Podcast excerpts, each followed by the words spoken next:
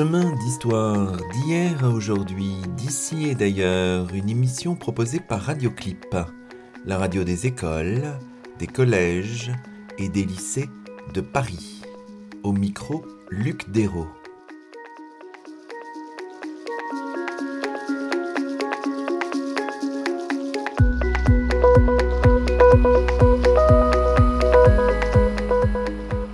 Toutes et à tous, Chemin d'Histoire, une émission proposée par Radioclip, continue en cette période atypique à produire des émissions inédites.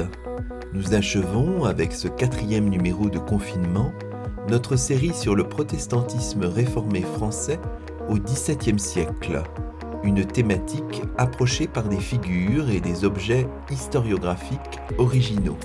Aujourd'hui, nous jetons un regard sur les institutions ecclésiastiques réformées, singulièrement les synodes nationaux. Notre propos, loin d'être abstrait ou général, se fondera sur un exemple précis, convoqué ici du fait d'un certain nombre de sources qui permettent d'en faire l'histoire. Ce cas d'école, en quelque sorte, est celui du Synode national des Églises réformées de France, tenu à Castres entre la mi-septembre et le début novembre 1626. Avant de nous plonger dans l'histoire passablement complexe et agitée des années 1620, revenons aux origines de l'institution synodale. De nombreux travaux nous éclairent sur le sujet. Signalons en particulier ceux de Michel Relos ou de Bernard Roussel. La coutume ecclésiastique et historiographique des églises réformées recense 29 synodes nationaux lesquels ont siégé entre 1559 et 1660, le trentième étant celui dont Adolphe Thiers autorise la réunion en 1872. Ce décompte exclut les synodes tenus pendant la période dite du désert au XVIIIe siècle. On sait que c'est durant la seconde moitié des années 1550 que l'étape de l'institutionnalisation est franchie par les tenants de la réforme désormais calviniste, en France. Des églises sont dressées, selon les termes du temps, c'est-à-dire organisées autour d'un consistoire composé d'un ou deux pasteurs et de laïcs ou anciens. Genève, où s'est établi Jean Calvin, né en 1509 à Noyon, en Picardie, constitue bien entendu une référence. Mais l'organisation ecclésiastique de la cité du lac Léman n'est pas transférable en l'état sur un territoire aussi vaste que le royaume de France. En 1557 puis en 1558, deux assemblées ecclésiastiques réformées d'intérêt local ont lieu à Poitiers. En mai 1559, dans les dernières semaines du règne d'Henri II, se tient une réunion considérée selon les mots de Bernard Roussel comme la mère des synodes à venir. Il s'agit d'une assemblée de pasteurs placée sous l'autorité du ministre parisien Antoine de la Roche-Chandieu. Cette assemblée adopte deux textes fondamentaux, une confession de foi et une discipline. La discipline précise l'organisation commune des églises réformées de France et définit les contours d'un système dit, à partir du XIXe siècle, presbytéro-synodal et qu'il faudrait mieux appeler consistorial synodal. On reprend ici les conclusions d'un beau colloque tenu à Pau en 2013 et dont les actes, sous la direction de Philippe Charrère et Duc d'Aussy, sont attendus avec impatience. Le système fonctionne de manière collégiale et circulatoire par le biais d'assemblées délibérantes des communautés locales aux synodes provinciaux et nationaux. En 1561, Poitiers accueille le deuxième synode national. C'est à Orléans que se tient le troisième en 1562. Le fonctionnement et l'autorité des synodes nationaux sont établis. Huit synodes nationaux se tiennent entre 1559 et 1572. Vingt à quarante députés, pasteurs et anciens y siègent. D'une assemblée à l'autre, la discipline ecclésiastique est modifiée par la voie de suppression, de réécriture, d'ajout d'articles. On y examine des faits dits généraux et particuliers, on y juge des appels d'instances inférieures, on établit des listes de ministres indésirables, des coureurs. Les discussions sont parfois vives, même si les sources disponibles n'en donnent qu'un faible écho. On y observe aussi des rites d'ordre liturgique en quelque sorte, prières ou cultes. La fonction des synodes nationaux n'est pas seulement normative, il s'agit aussi d'intégrer les assemblées locales, de faire corps autrement dit. Il s'agit aussi d'assurer une représentation des églises face au pouvoir royal et au catholicisme. En 1578, six ans après la Saint-Barthélemy, l'institution synodale reprend vie. Quatre synodes nationaux sont réunis jusqu'en 1583. La Ligue marque une nouvelle interruption avant que ne se rassemblent de nouveaux députés à Montauban en 1594, à Saumur en 1596, puis à Montpellier en 1598, quelques jours après la signature de l'édit de Nantes. Le 34e des articles particuliers de l'édit de Nantes reconnaît les institutions ecclésiastiques réformées. En tous les lieux où l'exercice de la dite religion se fera publiquement, on pourra assembler le peuple, même à son de cloche, et faire tous actes et fonctions appartenant tant à l'exercice de la dite religion qu'au règlement de la discipline, comme tenir consistoire, colloques et synodes provinciaux et nationaux par la permission de Sa Majesté. Un brevet d'Henri IV, en date du 21 août 1599, va plus loin encore et autorise ce type de réunion sans la permission royale, ce qui paraît une faveur exorbitante pour reprendre l'expression de Bernard Barbiche. Rappelons ici que les colloques sont des réunions de voisinage et apparaissent comme un échelon intermédiaire entre les consistoires et les synodes provinciaux. Le nombre de provinces synodales se stabilise à 16 en 1614 lorsque les Cévennes sont détachées du Bas-Languedoc.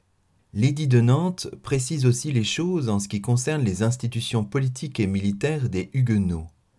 Si l'article 82 de l'édit général interdit la tenue de réunions de cette nature, le roi autorise tout de même la prolongation de l'Assemblée de Châtellerault, c'est l'objet de l'article 15 du brevet des garnisons. Durant le premier quart du XVIIe siècle, coexistent en effet, dans le sillage des décennies précédentes, des institutions religieuses, consistoires, colloques, synodes provinciaux, synodes nationaux, et des institutions de nature politique, Assemblée provinciale, Assemblée de cercle et Assemblée générale. Quatre synodes nationaux sont réunis lors de la première décennie du XVIIe siècle, trois dans les années 1610, au début du règne de Louis XIII. À partir de 1601 et jusqu'en 1618, les assemblées politiques des réformés sont dûment autorisées par le pouvoir royal. Ce n'est pas le cas des assemblées tenues à La Rochelle, en 1618 d'abord, entre 1620 et 1622 ensuite. Les années 1620 constituent le temps des dernières guerres de religion, après de premiers soulèvements nobiliaires sous la régence de Marie de Médicis. Entre 1620 et 1629, le conflit oppose les armées du roi et celles du parti huguenot, expression utilisée pour qualifier la structure politico-militaire dont le but est de défendre la cause réformée. Trois conflits scandent la décennie. On a parfois parlé de guerre de Monsieur de Rohan, du nom d'Henri de Rohan, l'un des chefs réformés, à la fois acteur de sa propre gloire et dernier soldat fidèle à la cause de son Église, comme l'affirme Patrick Cabanel. Après le rétablissement du culte catholique en Béarn et le rattachement du Béarn et de la Basse-Navarre à la couronne de France, processus imposé par Louis XIII en personne, la réplique protestante intervient très vite. L'assemblée qui se tient à La Rochelle à partir de la fin de l'année 1620 est particulièrement active.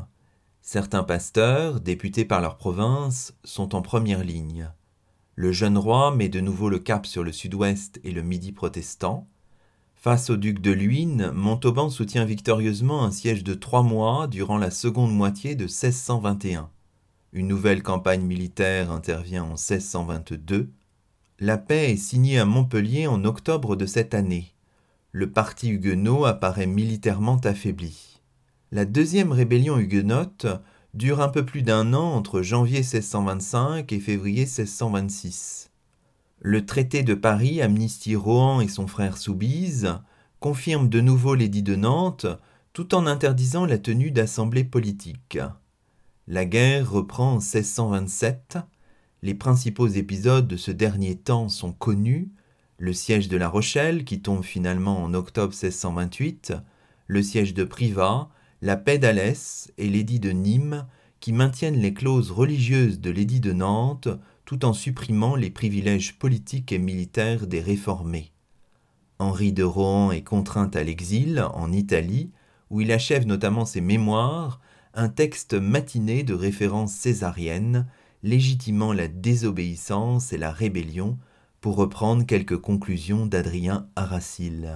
La ville de Castres, bastion réformé en Haut-Languedoc, est directement concernée par les guerres civiles des années 1620. Pierre-Jean Souriac a montré que la trajectoire partisane de la ville est hésitante durant l'ensemble de la décennie. Pendant la première rébellion, la cité ne suit Rohan qu'à l'été 1621. En juin 1625, la ville accueille l'Assemblée provinciale protestante de Haut-Languedoc et de Haute-Guyenne. En décembre de la même année, cependant, les autorités municipales, le consulat, acceptent une paix particulière avec le roi, paix récusée par Rohan. Ce dernier parvient à entretenir une sédition populaire le 6 janvier 1626. Les consuls cèdent avant qu'une paix générale ne soit finalement signée un mois plus tard. De la même manière, le corps de ville refuse de suivre Rohan en 1627 avant d'y être contraint en mai 1628 jusqu'à la paix de 1629.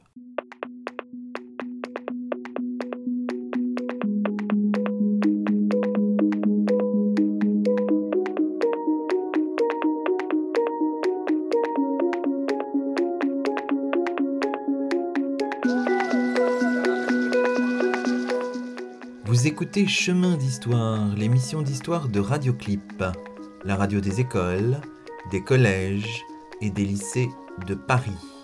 Au micro, Luc Dérault. Un numéro consacré au Synode national des Églises réformées de France tenu à Castres en 1626.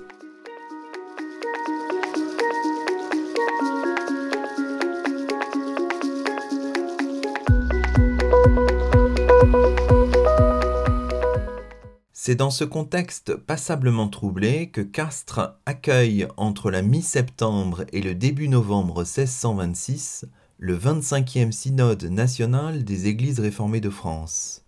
Les actes ou procès-verbaux de la réunion sont connus sous de nombreuses formes manuscrites. Ils figurent aussi dans les éditions imprimées proposées en 1692 en anglais par John Quick, puis en 1710 par Jean Aymon en français. Les actes synodaux, dont l'écriture peut paraître à la fois elliptique et consensuelle, nous disent finalement peu de choses sur le déroulement des débats et le fonctionnement des assemblées. Parfois, on peut s'appuyer sur d'autres sources. On dispose ainsi, dans le cas qui nous intéresse, du rapport fourni par le commissaire royal, envoyé dans la cité tarnaise pour suivre les sessions synodales. Ce rapport est conservé à la Bibliothèque nationale de France et a été édité par Dénès Arret dans un ouvrage publié en 2012 chez Honoré Champion et intitulé Pour le bien de l'État et le repos du public, Auguste II Galland, 1572-1637, conseiller d'État et commissaire de Louis XIII au Synode des Églises réformées de France. Une déclaration royale en date du 17 avril 1623 a en effet conditionné la tenue des assemblées, colloques et synodes provinciaux et nationaux de ceux de la religion prétendue réformée à la présence d'un commissaire de confession protestante. En application de ce texte, Auguste Galland est nommé pour représenter le roi à Castres. Le conseiller d'État avait déjà exercé cette fonction en 1623 lors de la tenue du précédent synode national à Charenton, à proximité de Paris. Les documents conservés à la Bibliothèque nationale donnent le détail de l'itinéraire suivi par Auguste Galland. Parti de Paris le 10 août 1626, le commissaire arrive à Castres le 15 septembre suivant, après s'être arrêté à Tours, à Poitiers, à La Rochelle, à Bordeaux ou à Montauban. Tout au long de ce parcours, les réformés sollicitent l'aide ou la médiation du commissaire. L'itinéraire du retour, qui passe notamment par Montpellier, par Avignon, par Valence ou par Lyon, demeure moins circonstancié. Auguste Galland est de retour dans la capitale, sans doute le 13 décembre 1626. Dès le 15 septembre, le représentant de Louis XIII s'assure de la soumission au service du roi des consuls et des principaux officiers de Castres. À l'occasion d'un discours prononcé le 17 septembre 1626, au lendemain de l'ouverture du synode, le commissaire fixe un cap plutôt clair. Le roi est bien disposé à l'égard de ses sujets de confession réformée, à condition que ceux-ci demeurent dans l'obéissance, devoir et respect envers Sa Majesté. Les réformés sont invités à vivre en équanimité convenable et en modération avec les autres sujets de Sa Majesté. Ils ne sauraient se commettre dans aucune intelligence, alliance ou correspondance dedans ou dehors le royaume, autre qu'avec Sa Majesté. Les pasteurs ne peuvent s'entremêler des assemblées ou affaires politiques et quitter le royaume sans la permission expresse du roi, ajoute Auguste Galland. Les députés des seize provinces synodales constituent les principaux acteurs de la réunion tenue à Castres entre la mi-septembre et le début novembre 1626. Leurs noms figurent dans les actes connus sous forme manuscrite ou imprimée. 55 députés, 29 pasteurs et 26 anciens sont présents contre 52 en 1623. Leurs frais sont pris en charge par leurs églises d'appartenance. En 1617, à Vitré, en Bretagne, le synode national avait accueilli 60 députés, soit le maximum théorique. Comme de coutume, on élite un bureau constitué d'un modérateur, d'un modérateur adjoint et de deux secrétaires, un pasteur et un ancien. Le bureau est élu à la majorité des voix. Jean Chauve, pasteur de Sommières, localité située aujourd'hui dans le département du Gard, est choisi comme modérateur. Il a pour charge en effet de modérer toute l'action, comme le dit la discipline des Églises réformées de France. Cela signifie notamment recueillir les voix des députés et faire qu'un chacun parle par ordre et sans confusion. Le modérateur préside également aux censures qui se feront à la fin de toute l'action, c'est-à-dire aux critiques des retards aux séances, des départs anticipés, des bavardages de la part des participants. Le modérateur est lui-même soumis aux censures et sa charge expire à la fin du synode. Denis Boutroux, ministre à Grenoble, assiste Jean Chauve en tant qu'adjoint. L'érudit David Blondel, ministre à Oudan, région parisienne, est chargé du secrétariat, avec François Petit, avocat à Nîmes.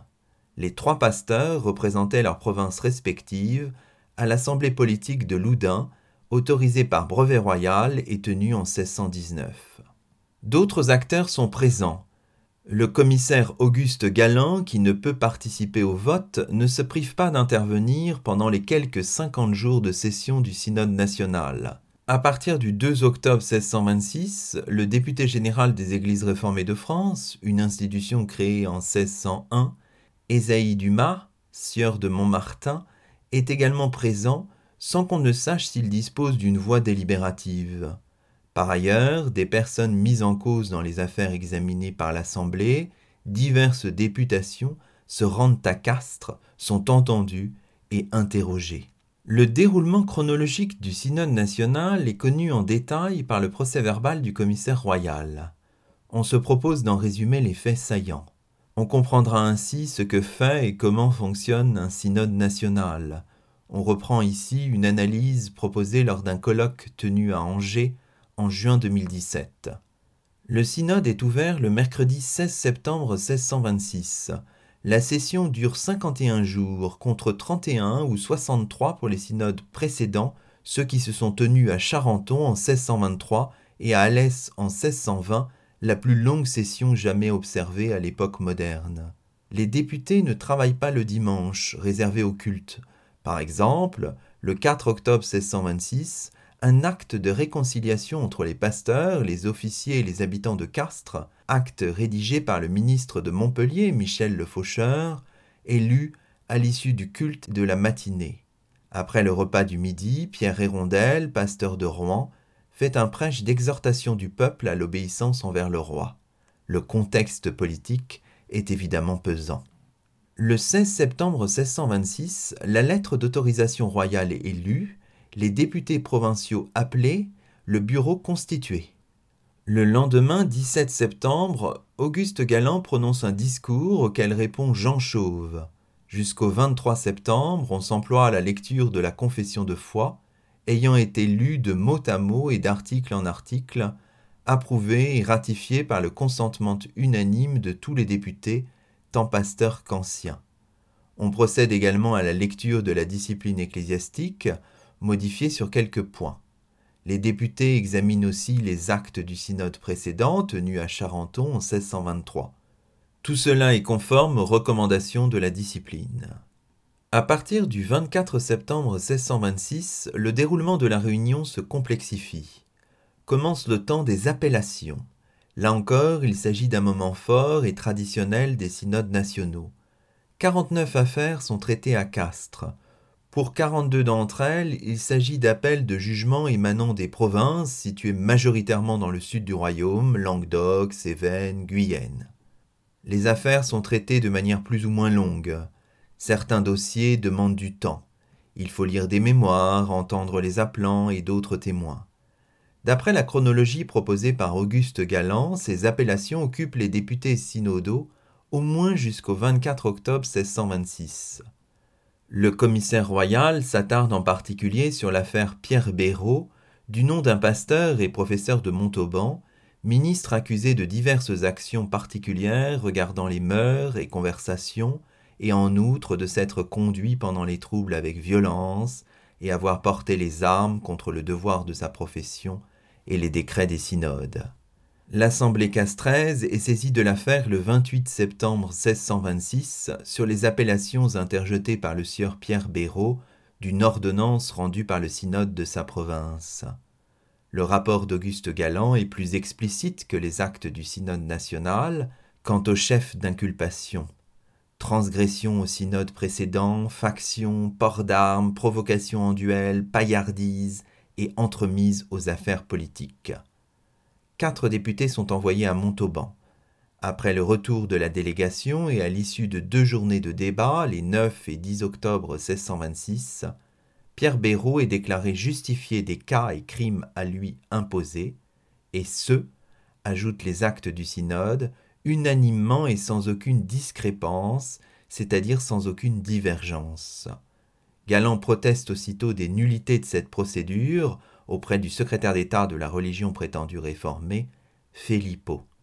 La confrontation documentaire proposée ici permet de comprendre les modalités de l'écriture des actes synodaux, elliptiques, allusives à finalité consensuelle, cherchant à gommer la chronologie et sans doute l'âpreté des débats on pourrait multiplier les exemples de cette nature.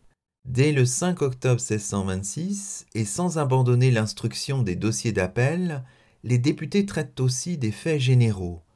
Pasteurs et chefs de famille sont incités à supplier expressément en leurs prières publiques et particulières qu'il plaise à Dieu donner lignée à Sa Majesté.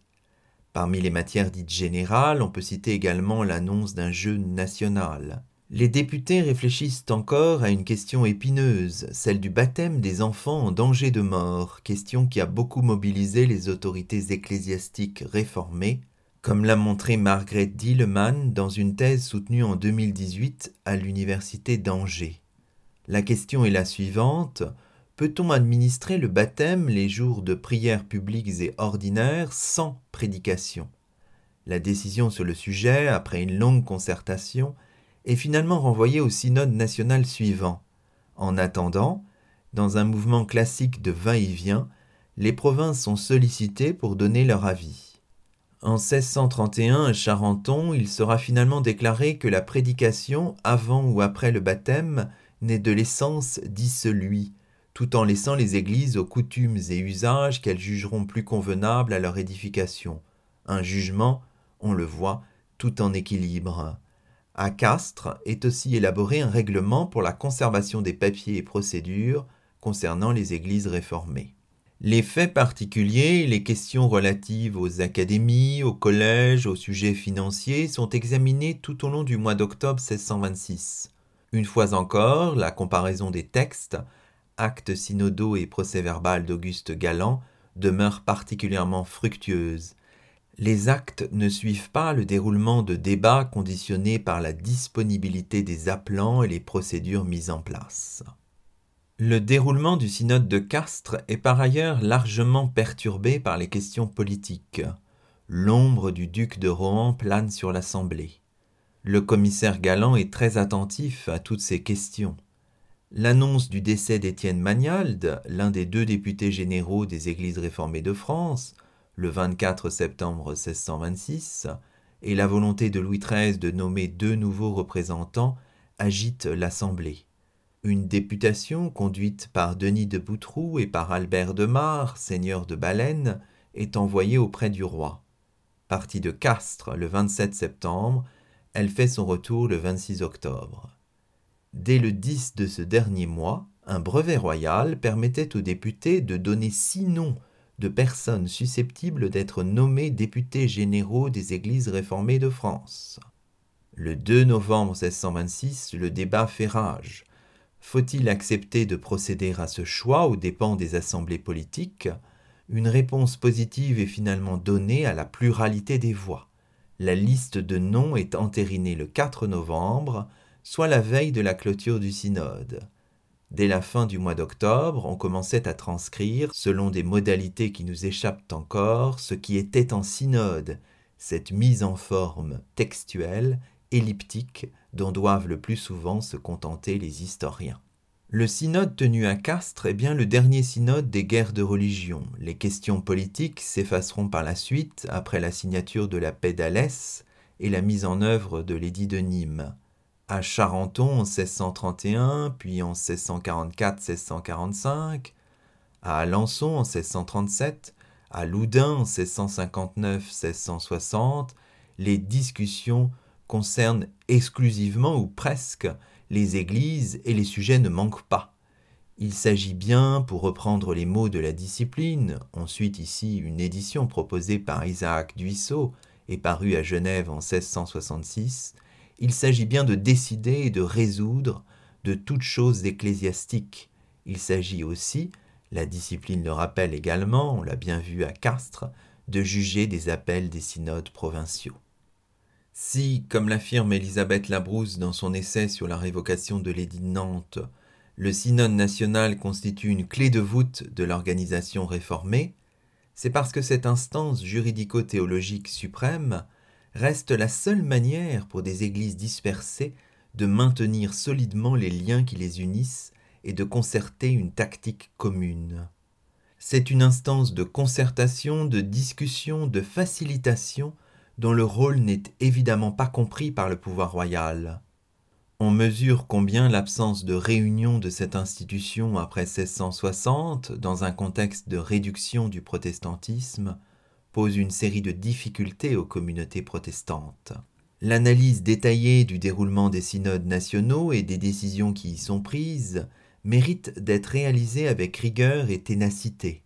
On pense ici à l'édition bienvenue des actes des réunions de Charenton et de Loudun, 28e et 29e synodes nationaux, édition proposée chez Drault par François Chevalier en 2012.